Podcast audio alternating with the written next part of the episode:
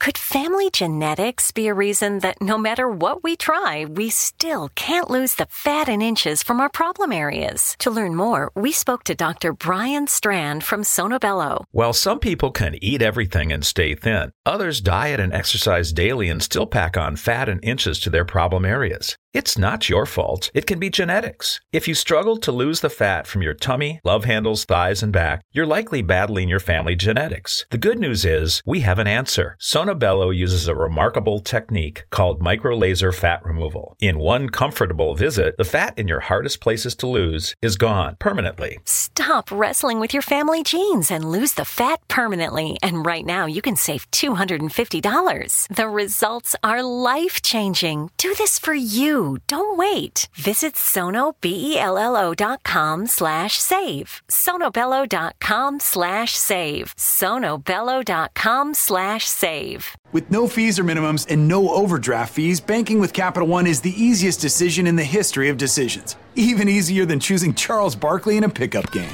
We'll take Barkley. Ha! First pick. Sorry, kids. yep, even easier than that. With no fees or minimums and no overdraft fees, is it even a decision? Okay, here's the plan. Pass me the ball every time. This is banking reimagined. What's in your wallet? Terms apply. See CapitalOne.com slash bank for details. Capital One and a member FDIC.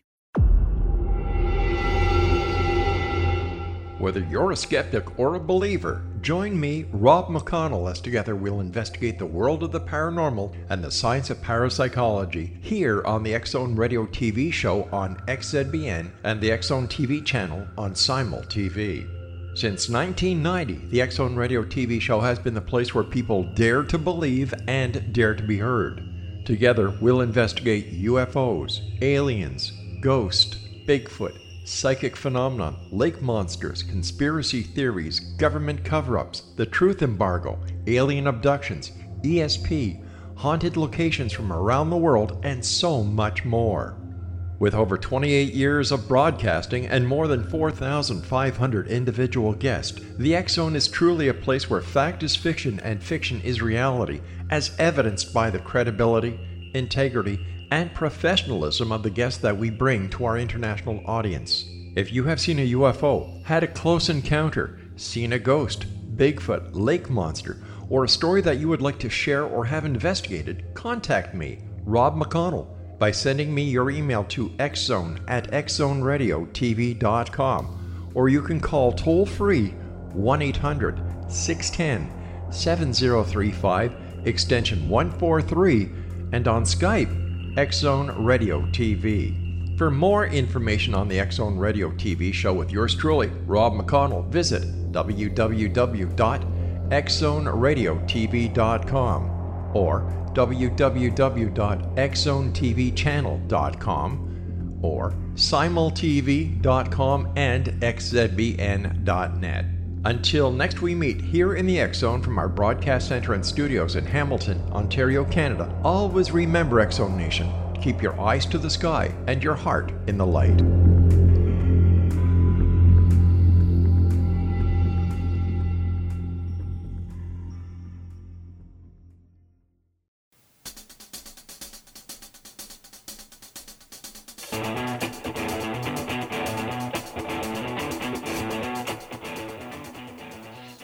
Welcome to Know the Name, Know the Genius in You. Now, Albert Einstein once said that everybody's a genius. Why would one of the smartest people on the planet declare that everyone is a genius unless he knew that to be true? This program is about sharing with you how people find their genius and how finding what they were great at doing ended up benefiting others. I'm your host, Sharon Lynn Wyeth, creator of Namology Science and author of Know the Name book series. At the end of tonight's show, you'll hear clues that are revealed in names to assist you in recognizing your own innate talents. Now, our expert tonight is Rachel Kaplan. She's developed her genius in the area of healing emotional wounds. Rachel Kaplan has been relentlessly studying healing since her life was devastated by the traumatic suicide of someone she loved when she was only 14. Her personal pursuit studying healing modalities led her on an international mission to study the methodologies of the world, focusing on both the spiritual practices of Eastern religions and the cutting edge Western psychological approaches. As well as um, everything she could find in between from books and from studying with other people. She's a longtime yoga practitioner and teacher, as well as a seasoned psychotherapist in the San Francisco Bay Area. Now, after 25 years of studying various modalities and successfully working with students and clients, Rachel simplified the single most important emotional tenet for deep core psychological healing Having guidance learning this fundamental tenet for a high emotional quotient is as important as having guidance during potty training.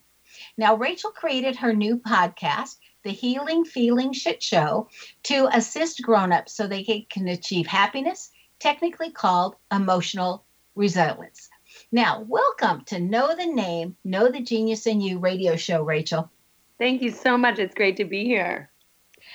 Rachel, you often state that what you do is emotional potty training for grown-ups. What does that mean? Right.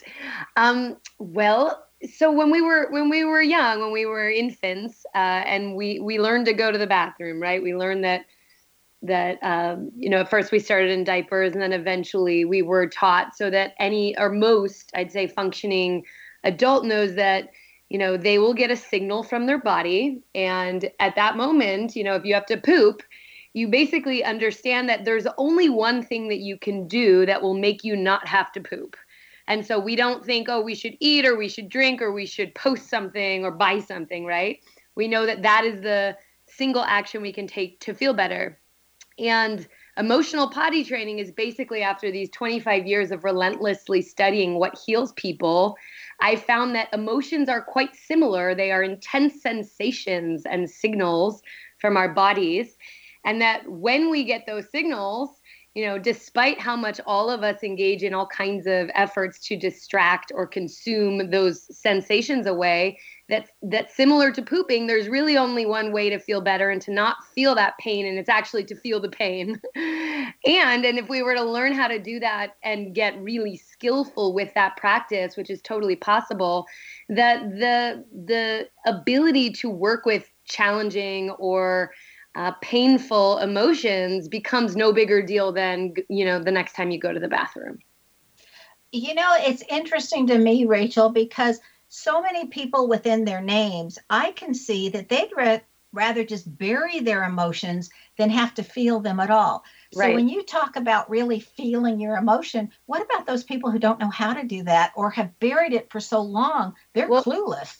yeah exactly. And you know the truth is is that some people might be more innately or able to to do that. Like some people they're just so sensitive that you know they, they they almost have no option to bury their emotions. But what i would say is we're living in a culture and at a time in society where we're really all taught that we can just consume or distract away our pain. And what i would say is that i don't think any of us were taught how to do it which is why i am dedicating my life force and my free time. I mean it's you know the most beautiful and consuming amount of work I've ever done um, to create the shit show, as you said, and and um, and it's such a you know beautiful experience for me because I'm taking the journey that I've been on, which started, as you said, in pain, and trying to craft it in a way that wisdom and understanding of what actually can help people, where it makes it accessible. It teaches people step by step why do you need this? Why are your standards of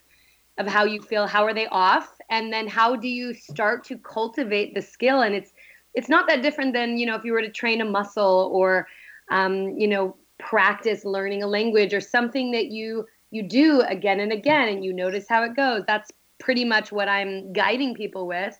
And the reason i'm so passionate about it is that you know if you look at the impact of all of us bearing our feelings there are many things you can see. There's certainly overconsumption. Um, there's also, you know, deaths almost, you know, constantly from either overdose or, you know, drug abuse or suicide. And then there's all these totally heinous hate crimes and mass murders. And so my sense is, you know, one way or the other, the feelings will win. Just like, you know, if you were to eat food and never go to the bathroom, you would get sick and probably die. It's like we can't um, actually overcome these natural mechanisms. And so instead, I'm like, why don't we get good at you know learning them and then and then they do help us feel more and more balanced more and more happy and resilient So, your first season of your podcast just launched this past February right. on all platforms where podcasts are found. And you were saying that this season or this first year, you're, it's going to include step by step how to's on how to move your feelings and heal yourself and create emotional resilience. That's now, or what you would call the new happy. Yeah. Um, and I understand that you have over six hours of client interviews about healing work, live under, unscripted therapy, um, or your hilarious poop stories that Right. come out on this radio show. So, would you talk to us about this radio show and and give us like real examples, like what somebody would do, and plus an example of a poop story? Um, sure. Well, what I can tell you is, I mean, first of all, the poop story, the, the poop metaphor, um, it's not only fun and a fun brand, but it really is the single best way to understand the the way we need to learn to relate to our emotions. Um, and so the the role of the poop story in each episode is for comedic relief because, um, for better or worse, I'm someone who is always you know, loved laughing at a good poop story. And some of these now I've heard, you know, hundreds of times and I still think they're hilarious. So um, part of what I'm trying to do with that is also just lighten the the tone, like reduce the shame that we all feel. The truth is every single person has pain, emotional pain. You know, it's not possible to be a human and not have emotional pain. We we lose things, we lose relationships, we lose loved ones, and at some level we know eventually we're going to lose our lives. And so, you know, to try to have your human life without human pain is just it doesn't work. And so instead of feeling bad, I think that while there's a little bit of shame around pooping, we have actually more shame around the part of us that feels like poop. And so I'm really trying to hold this in a lighthearted way so that overall the the you know pervasive shame is dismantled. So that's that. And um you know, I think honestly the best thing for the poop stories would be, you know, these are things like, and by the way, I'm I'm desperately in need of poop stories for season two. These are things like, you know, you accidentally pooped your pants, or you know, someone had to had an experience being exposed pooping in the desert. Someone had an experience of traveling. There's a lot of travel stories, as you can imagine. Um, you know, they poop their their pants in one night and are able to tell it in just a magical, funny way.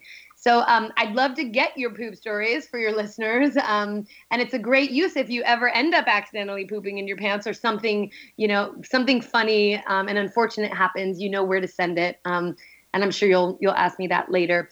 Uh, but yeah, the first season it's 12 episodes, and I spent a year creating it. It's all beautifully scored with um, an album that the main sound engineer and musician who I work with um, created actually to process his father's death. So the music is very powerful and helpful as far as helping us create a connection to emotions.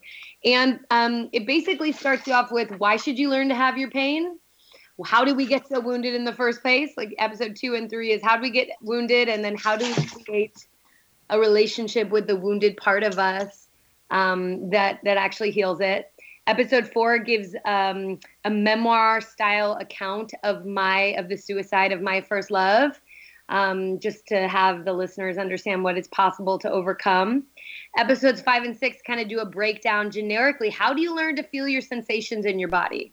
Like one of the things i call emotions are uh, clusters of intense sensation rolling in squads.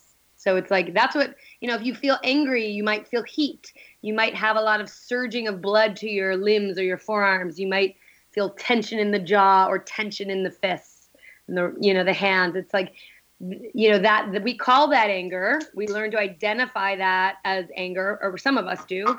But really it's a physical cascade of, of experience. And so episodes five and six really teach people how do you start to become connected to that physical experience and then episodes seven through 10 are really fun. They each break down one of the core emotions. So anger, grief or sadness, fear, and then shame. And they help you get a ton of ideas and skills and approaches of how to actually move that feeling through you. So that's that's the whole premise is emotions. If you take the letter E and you're someone who loves words and letters, right? I mean, you take the letter E off of the word emotion, what do you have left? You have motion. Exactly. It's like in in the name tells you the purpose. They are supposed to move and when we learn how to get out of the way, which means reducing shame, getting curious, letting go of the myth that we shouldn't have feelings or that men shouldn't have feelings. Of course, Rachel, men. let's hold it right there with men shouldn't have feelings to pick up after the break. Since we need to take a break, stay tuned to Know the Name, Know the Genius in You, which is being heard on xzbn.net and X Zone Broadcast Network and on the website knowthename.com. Now, after the break, we're going to find out how our emotions move through us. Stay tuned.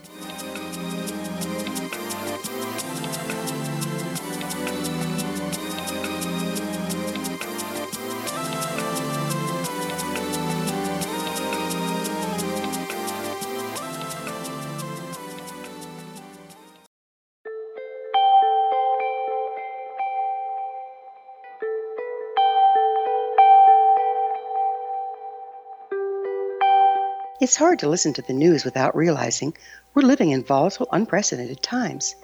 Yet never has there been such an opportunity to transform the human condition.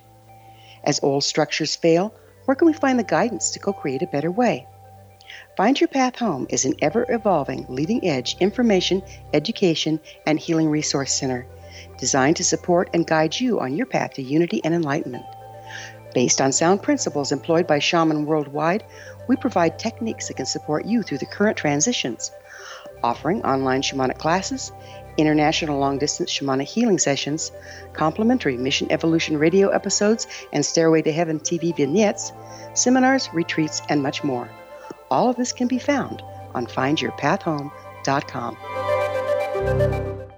So I was watching the X Zone TV channel last night when I was abducted by aliens, and they kept repeating to me over and over again, simultv.com, simultv.com. What's simultv.com? That's what I asked them. They had it written on the side of their UFO. How do you spell that? UFO. No, I mean simultv.com. S-I-M-U-L-T-V.com. S-I-M-U-L-T-V.com. Right. S-I-M-U-L-T-V.com. Interesting that you were abducted by aliens in a simultv.com UFO last night. Oh, yeah? Yeah. Now that you mention it, I remember now last night I was awakened from a deep sleep. My great grandmother was standing there. She said she'd come from the hereafter to tell me about simultv.com. She even spelled it out for me. S-I-M-U-L-T-V.com, sonny boy. S-I-M-U-L-T-V.com. S-I-M-U-L-T-V.com, sonny boy. Wow. Yeah. Guys, you'll never guess what my psychic guru just told me. S-I-M-U-L-T-V.com. Exactly. Are you guys psychic too? Of course. We all know about simultv.com. S-I-M-U-L-T-V.com.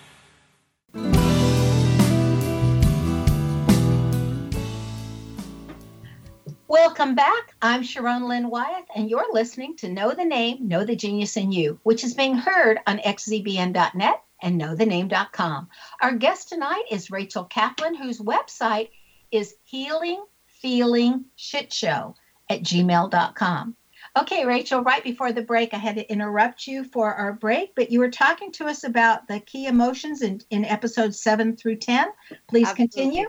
Yeah, um, and one thing is the uh, the website is the, what you just read is my uh, email, which is a great way to actually get me your poop story. If you remember, Oh, okay. um, but my website is very similar. It's just healingfeelingshitshow.com. And just so you know, if you look for this podcast or you learn how to have your feelings move through you like a good poop, you need to make the I in the word shit an asterisk because in the end, iTunes wins. And if they say don't swear, um, yeah, I don't swear. So um, what I was saying was that, you know, that feelings move. If you take the E off of the word, you get motion. Emotion, you know, boils out to motion. And so a lot of the the work is actually getting out of the way. And I was saying that, of course, men do feel. Um, there's a lot of pressure that they feel like they shouldn't. We were men were largely taught they don't have feelings or it's not strong to have emotions. Um, but we know that's not true. So, seven through 10 each break down a specific emotion and teach you ways to learn to become really skillful with it. And an example I can give you is around anger. So, uh, in the therapeutic industry, you hear a lot of people talking about managing anger, right? Like, that's you hear anger management, it's a term. But what I think is that anger is very similar to the element of fire. You know, it's like when we when we get angry, we you, you hear it in the language. You know, we see red, smoke comes out of the ears, you get hot.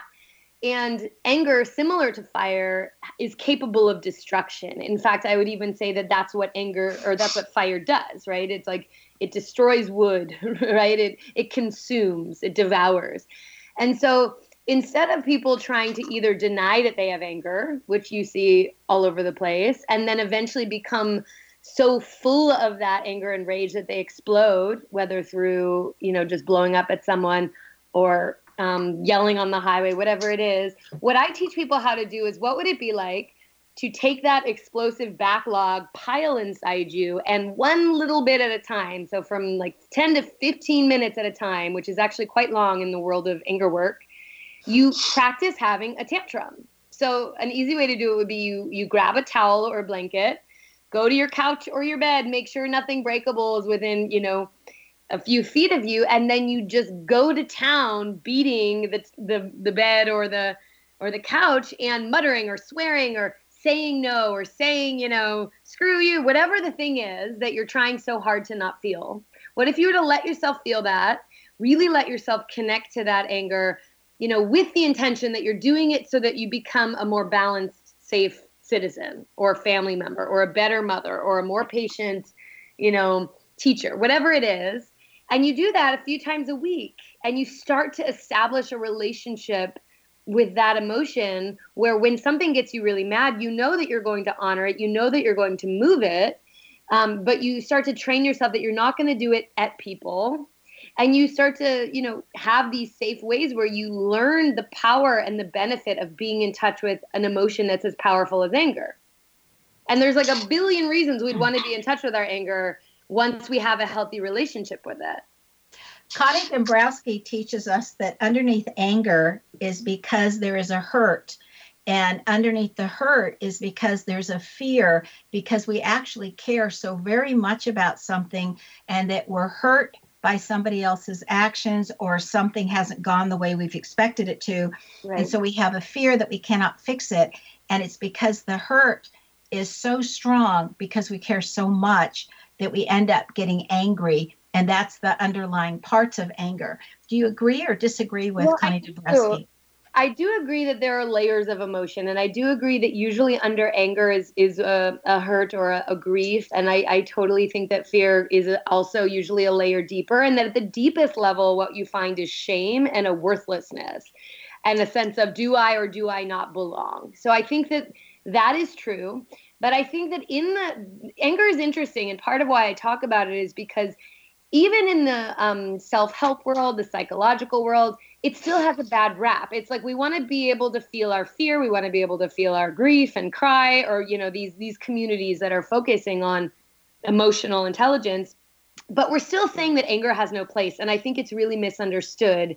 And that anger is also a way so i think that yes, it is layered. And once we allow and honor and move the anger, there are often waves of grief that come up. And so, you know, and when I go into that in episode seven with anger, it will talk about how you then slow down, especially because it's tiring work to move anger. Um, how you slow down and, and tune into the part that might need to cry or that might be afraid or that might be ashamed that here you are beating your bed with a towel, you know. Um, but what I would say is that anger also has its own value when it's when it's in a, when it's when it's not um, hypercharged by a backlog of 20 or 30 years by, of not being allowed to feel it. So when when we don't let ourselves feel angry, what you'll see is a lot of martyring, a lot of caretaking for the purpose of, you know, getting what you want and then resentments. Like there are all kinds of ways that anger will come out one way or the other, right? Um, and so I think when we've done some of that backlog, we've made peace with the fact that it's okay to be angry. In fact, sometimes anger is like a beautiful, wise, resourced response. Like, you know, when we get to that place, anger really shows us our boundaries. And it depends on us valuing ourselves and knowing our worth to be angry. Now, that doesn't mean that I'm ever encouraging that I want someone to be caustic or unkind or cruel or explosive. It's quite the opposite. It's like once you create a relationship with that with that emotion, that energy in your system that you just can't get rid of no matter how much you think it's scary. It's like part of the package, right? Once you get you get responsible for that emotion, then you can be really careful with it. Now you were going to say anger is also a way to what? Um, well, anger is a way, like if you get to a healthy place with it, anger is a way to value yourself. It's a way to know when something is um, pushing in on your on on your um, you know what what your values are what you're okay with what your personal space is what you deserve what you're allowed to have. It's like if we aren't so consumed with a backlog of anger where some someone pulls in front of us on the highway and we're swearing then if you get that heat of anger you're going to know something happened that really isn't okay for you. It's a signal just like to, to switch emotions for a moment fear. So fear you know is incredibly adaptive like when we when we lived primitively or we lived you know where the wild animals were you needed to have a system in your body and we still do. Like they're not even if we're not living with lions and tigers and bears we still need to know when we're in danger.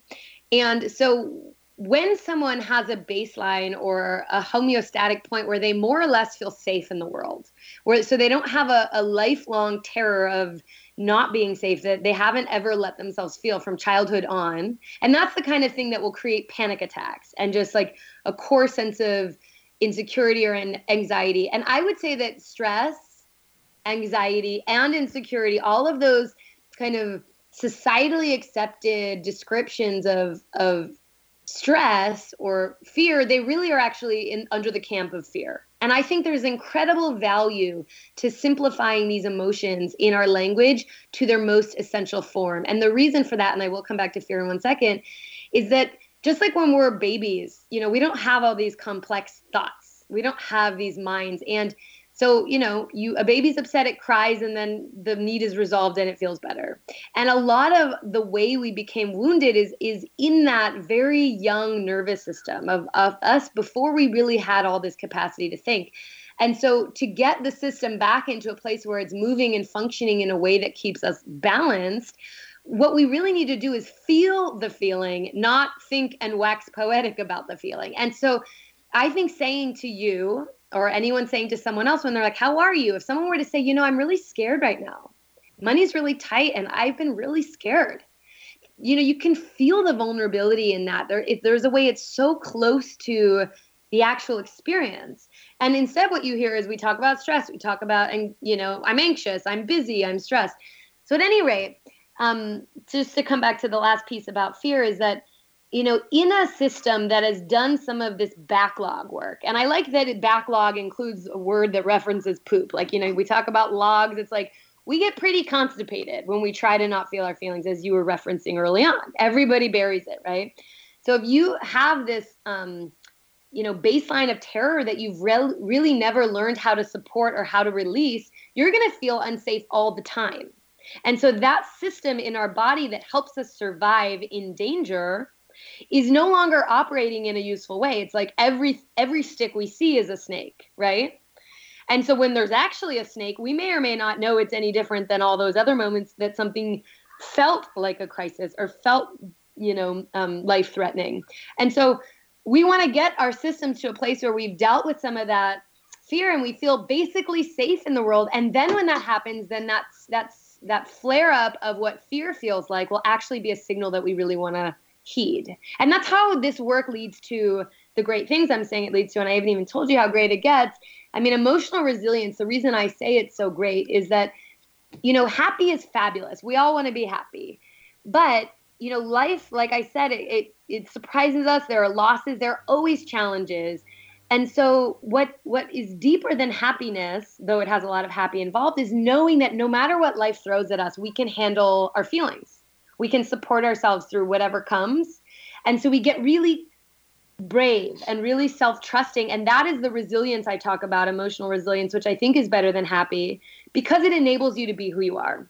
And to I think that's a very valid point, and we need to take another break. Stay sure. tuned to Know the Name, Know the Genius in You, which is being heard on xzbn.net, an X Zone Broadcast Network station, and on the website, knowthename.com. Now, this show is dedicated to helping other people enhance their own personal EQ or emotional quotient. And after the break, we're going to find out more about some of the different ways that Rachel has assisted people. Stay tuned.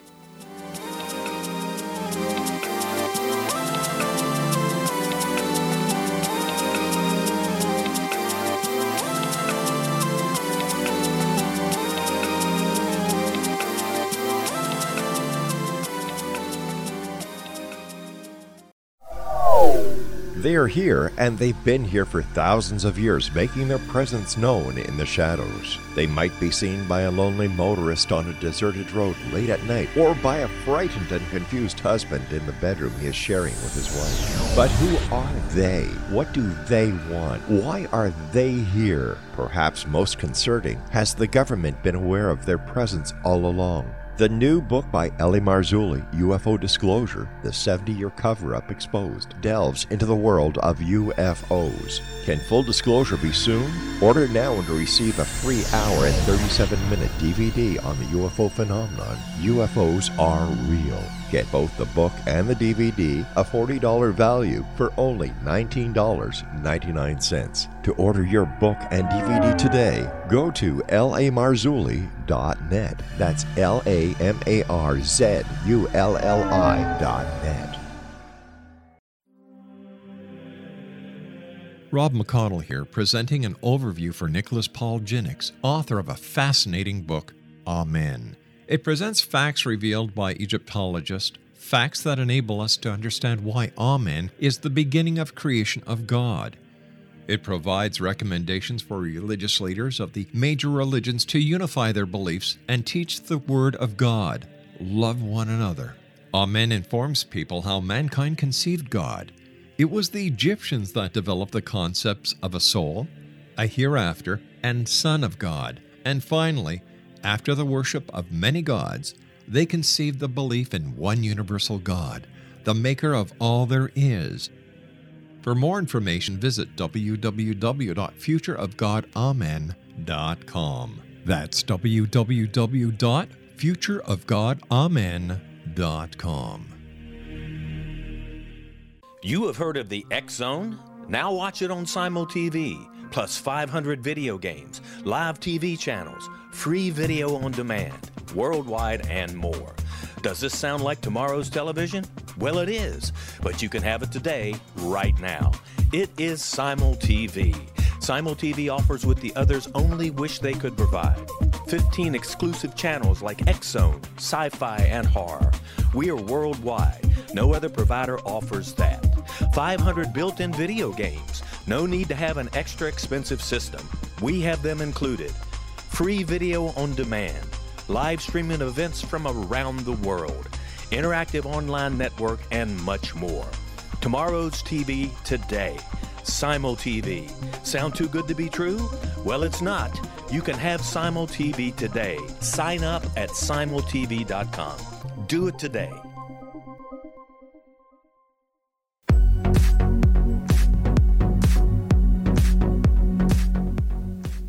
Welcome back. I'm Sharon Lynn Wyeth, and you're listening to Know the Name, Know the Genius in You. Our guest tonight is Rachel Kaplan, who is a therapist and specializes in raising one's emotional EQ. She can be reached via her website, healingfeelingshitshow.com. Again, that's healingfeelingshitshow.com. Now, Rachel, you pursued each Eastern religions and spirituality living in both Nepal and India. So before we get in there, since I've been to both Nepal and all over India, I just want to know where you've been in those countries before I start asking questions.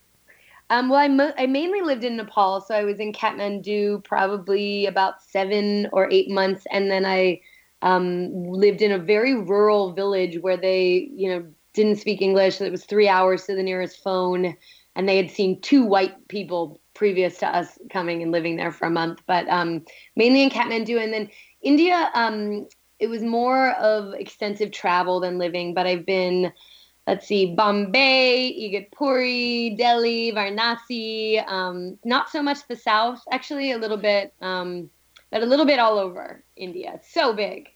Uh, yeah, it is. That's why I was saying most of what you were naming was in the north. And yeah. I think the north and the south are so different one from another. Where and, you- uh, um, all over India, um, staying at different ashrams.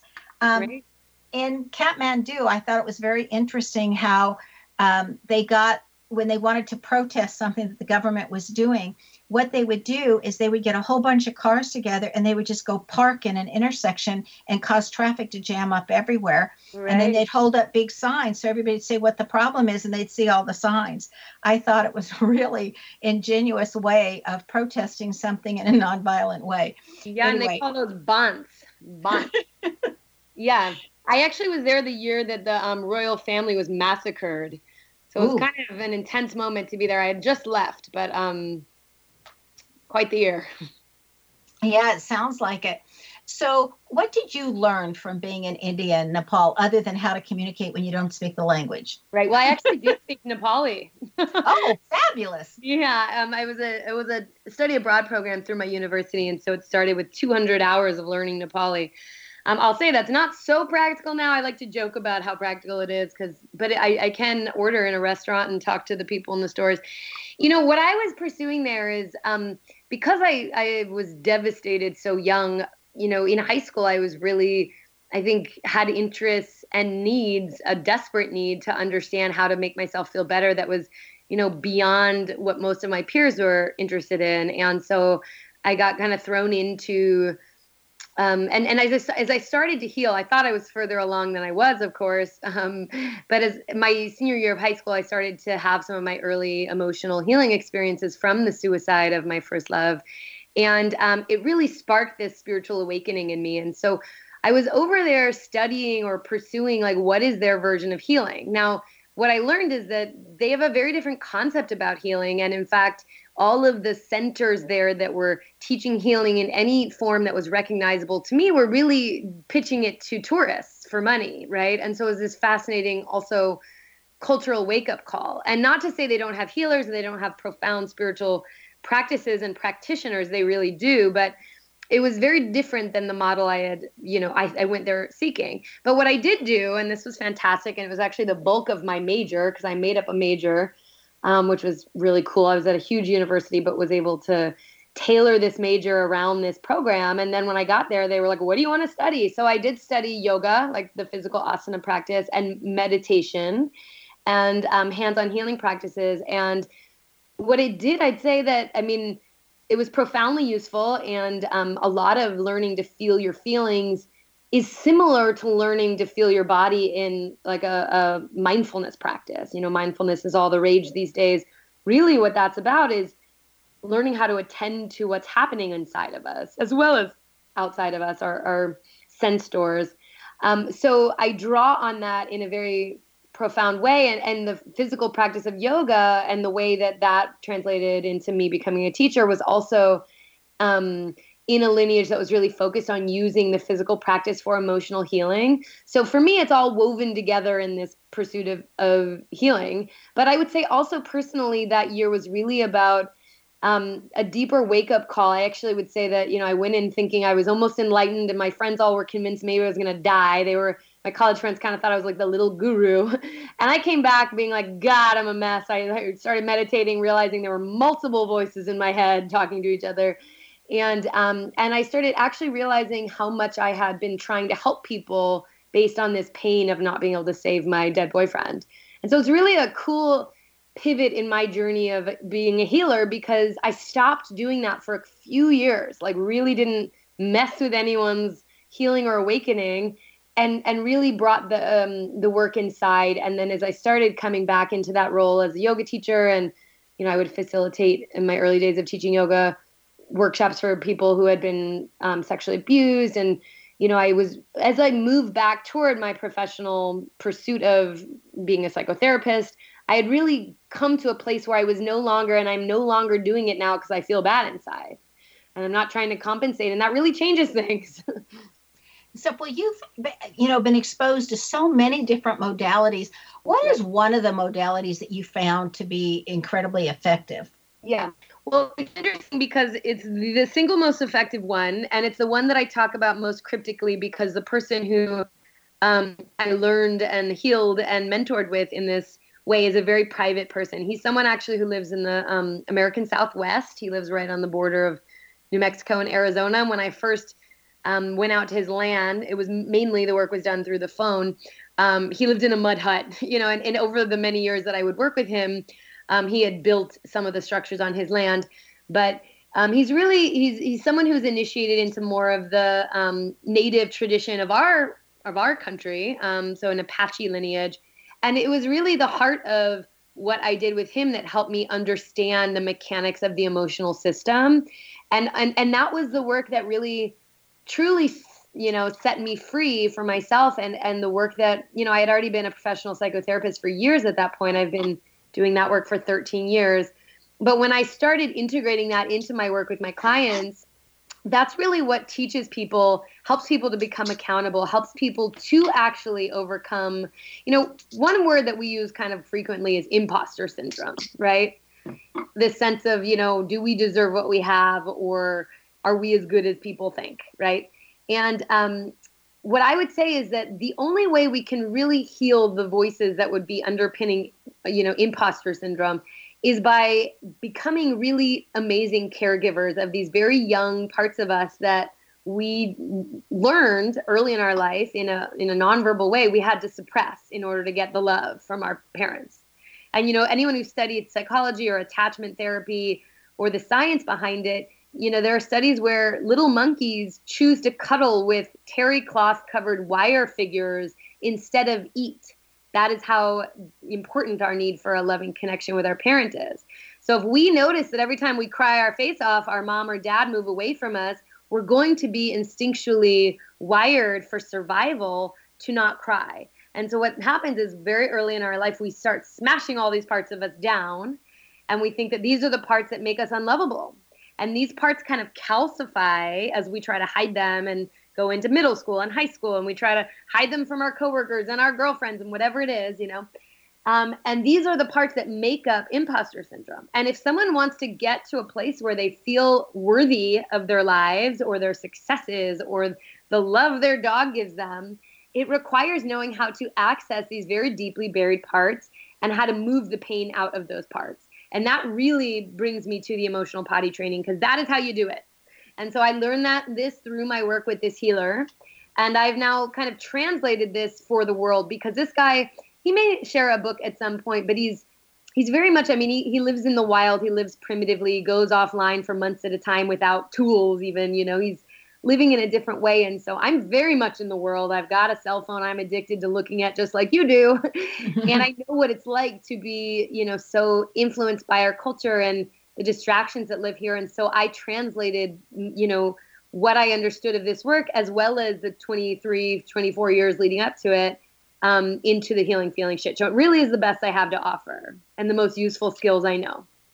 So you have an emotional EQ test on your website, the one that's called yourcorewound.com, which allows someone to find out what emotion dominates their core wound. That's right. Um, so in just one minute or less, give us the core of why you decided to create this test, and then yeah. we'll talk more about it after the break.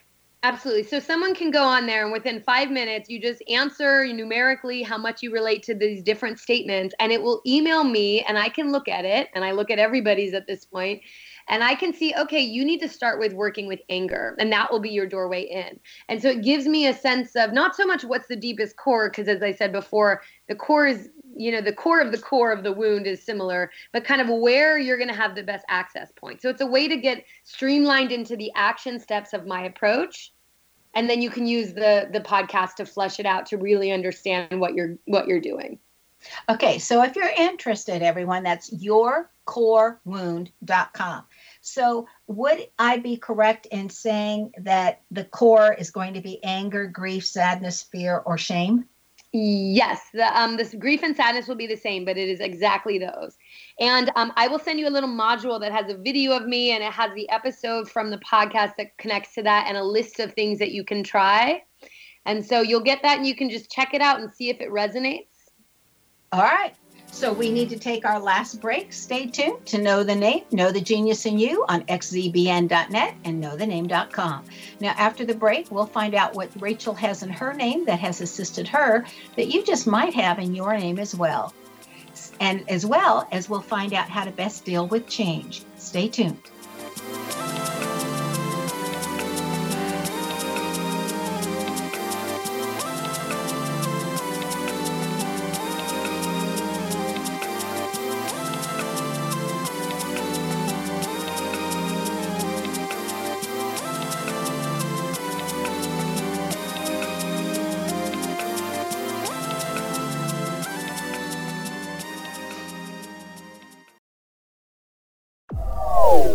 They are here, and they've been here for thousands of years, making their presence known in the shadows. They might be seen by a lonely motorist on a deserted road late at night, or by a frightened and confused husband in the bedroom he is sharing with his wife. But who are they? What do they want? Why are they here? Perhaps most concerning, has the government been aware of their presence all along? The new book by L.A. Marzulli, UFO Disclosure, the 70 year cover up exposed, delves into the world of UFOs. Can full disclosure be soon? Order now and receive a free hour and 37 minute DVD on the UFO phenomenon. UFOs are real. Get both the book and the DVD, a $40 value, for only $19.99. To order your book and DVD today, go to lamarzulli.net. That's L A M A R Z U L L I.net.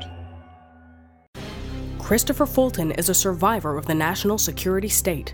All he wanted to do was preserve history when he acquired a Cartier watch from the estate of President Kennedy's personal secretary. But that simple act set off a terrible chain reaction. He was pursued by the U.S. Justice Department and the FBI, thrust into the middle of the U.S. government's Assassination Records Review Board, even monitored and pursued by the Russian government. All because that Cartier watch was the missing link of evidence, a timepiece worn by JFK that fateful day in Dallas, a link resulting in Christopher being incarcerated and attacked for nine years because he opened a hidden chapter in history. The intriguing journey outlined fully in Christopher Fulton's memoir, The Inheritance, is available now through TrineDay.com or Amazon.com. The Inheritance, Poisoned Fruit of JFK's Assassination by Christopher and Michelle Fulton is a must read, an incredible tale of how easily our own government can overrule justice. The Inheritance, Poisoned Fruit of JFK's Assassination.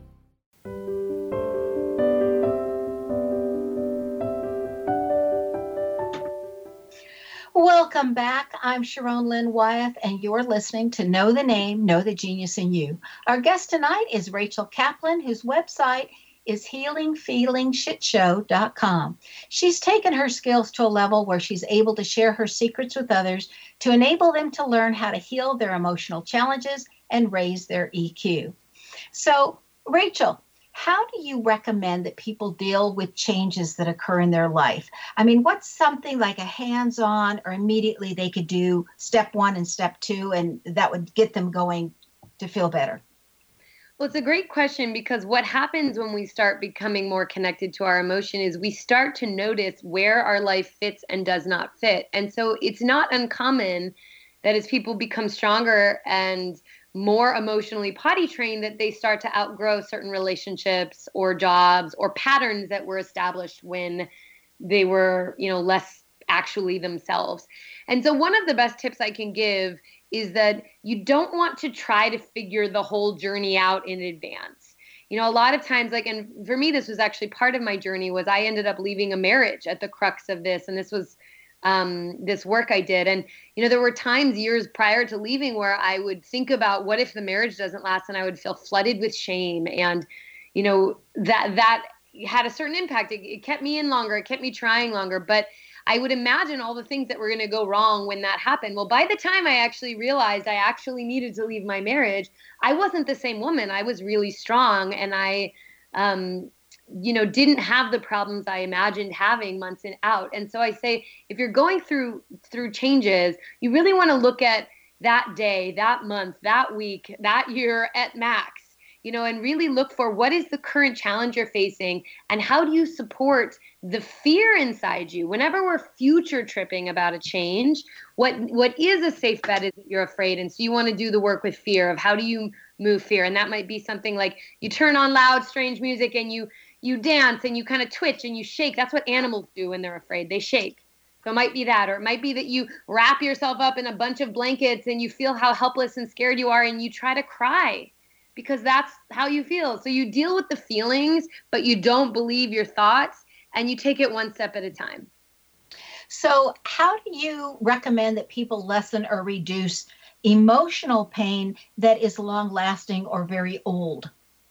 Well, uh, I mean, it's, it's I've I've spoke to it a little bit. It's basically like, you know, your job is to start turning at the most simple essence it's to turn toward yourself and your discomfort the sensations that feel uncomfortable or painful instead of away and as you uh, instead of trying to get away from them. So when you notice like oh gosh i feel a little nervous instead of getting a drink you might be like okay let me sit with this for a second. Let me place my hand on my chest. Let me get curious where is the most intense cluster of this feeling? Let me breathe into it. Let me give myself permission to feel afraid.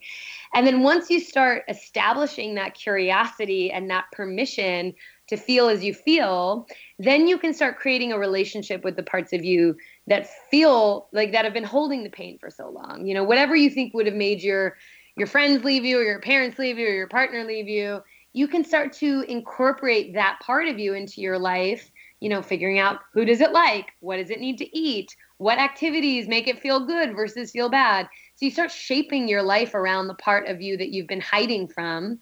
And then through that practice, there's a saying in Gestalt therapy that is contact is curative.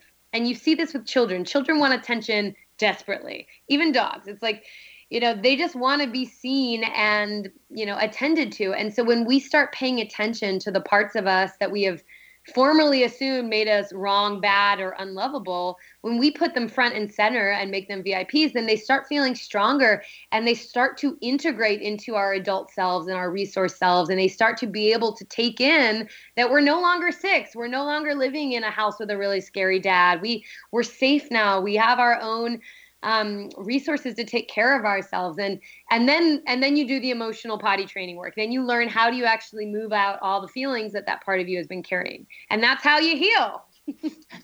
Well you make it sound easy. So it's really not easy but it's way easier than what everyone's trying to do by trying to avoid that. Everyone come on we've ar- we already figured it out. Like no matter how many sweaters how many drinks how many you know likes on facebook that feeling returns. And so there's a much deeper, more sustainable way. And it, it does take some practice, but it's totally doable. Just like pooping in the toilet, flushing, washing up afterwards is doable. So, so we've talked about how you are very good at assisting people to get rid of that pain and whatever but have you noticed what the basic causes that cause the emotional pain and why it gets buried in our body in the first place yeah. instead of it just rolling off our shoulders exactly. like you know water off a duck's back yeah, the reason is is what I was saying. Um, I mean, there's a few pieces. The way I'll speak to it, which is I kind of I try to speak to what I've earned myself. Um, I will say, you know, that, and I think I, I have earned my own perception of our society, but I don't live outside of it. And so I'm careful to not be too critical because I'm so much a part of it.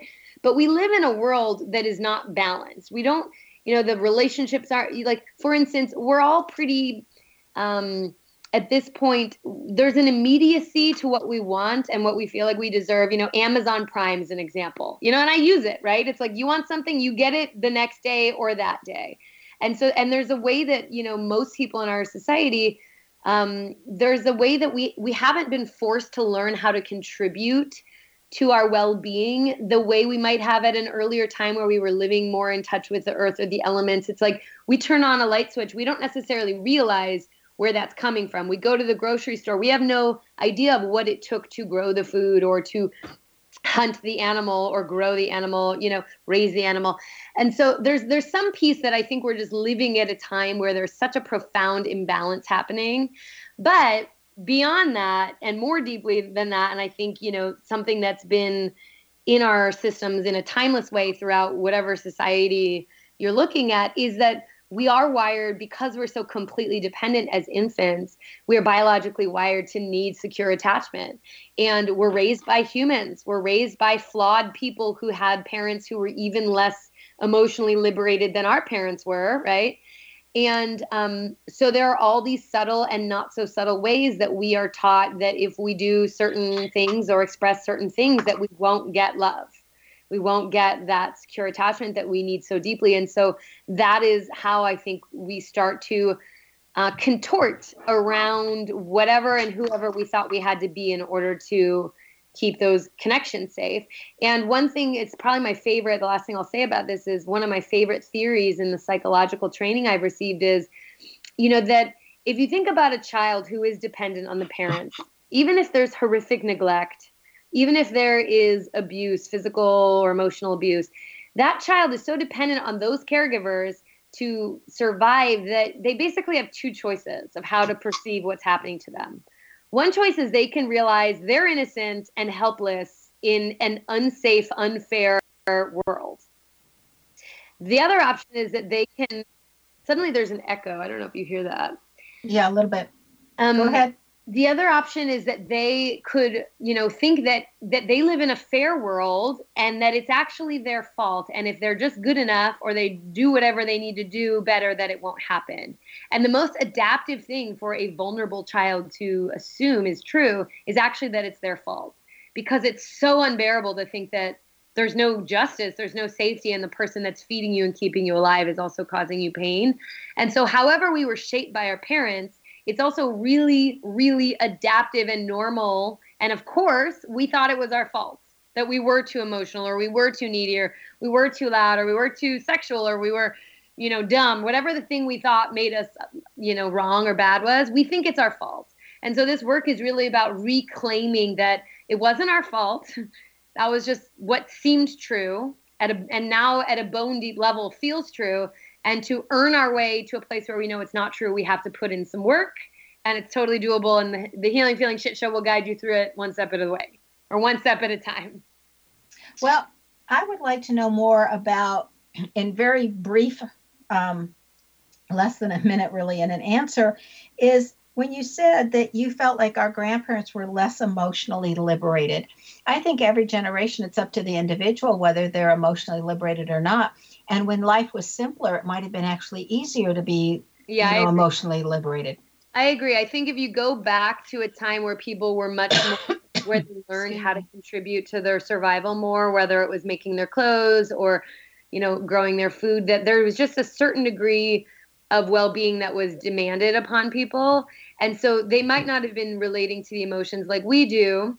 Um, but there was probably more of a baseline of balance than there is now. But I do think, you know, eh, you know, especially around emotional conditioning, um, that that our parents' generation, the parents, their parents' generation, that there wasn't really a, a whole lot of understanding of how to relate to emotions, um, and that I do think that this current generation of kids, you know, you see just so much more freedom in how they're expressing their genders, how they're, you know, like boys and young men really rejecting some of these um, Well, some of that could be that they're relating to ideas differently, and yet emotions, I think, since we've always been human, have always, you know, people have always related to emotions.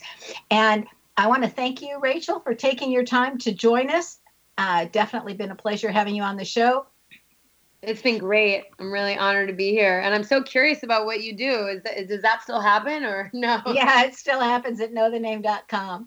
So be prepared, be surprised and pleased when you if you get to experience Rachel Kaplan's work on her website again.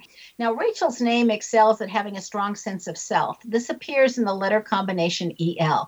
If you have an EL in your name, then you too have a strong sense of self. Do you know where your genius lies? I'm Sharon Lynn Wyeth, host of the radio show Know the Name, Know the Genius in You, which can be heard every weekday at various hours right here on xzbn.net radio and Xzone Broadcast Network and on knowthename.com. And if you wish to learn how to read a person's name or to know more about your own name, and how your name reveals your purpose, talents, and challenges, visit the website knowthename.com and give yourself the gift of a session. It's easier to live to your best and highest when you know what your name means. This is Sharon Lynn Wyeth signing off.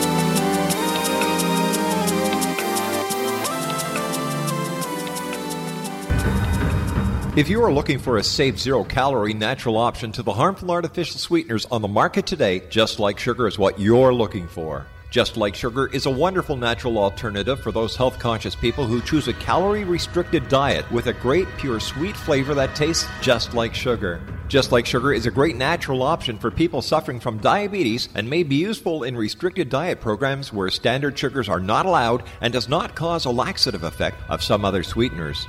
Just Like Sugar comprises a perfect blend of chicory root fiber, natural calcium, natural vitamin C, and Just Like Sugar's sweetness comes from the natural flavors from the peel of the orange. Just Like Sugar is a natural alternative to harmful artificial sweeteners and will change the way that you believe all natural sweetener products taste. Just Like Sugar is available at your local Whole Foods markets, Wild Oats markets, Henry's, Sun Harvest, and many other fine natural food stores in the U.S., Canada, and worldwide.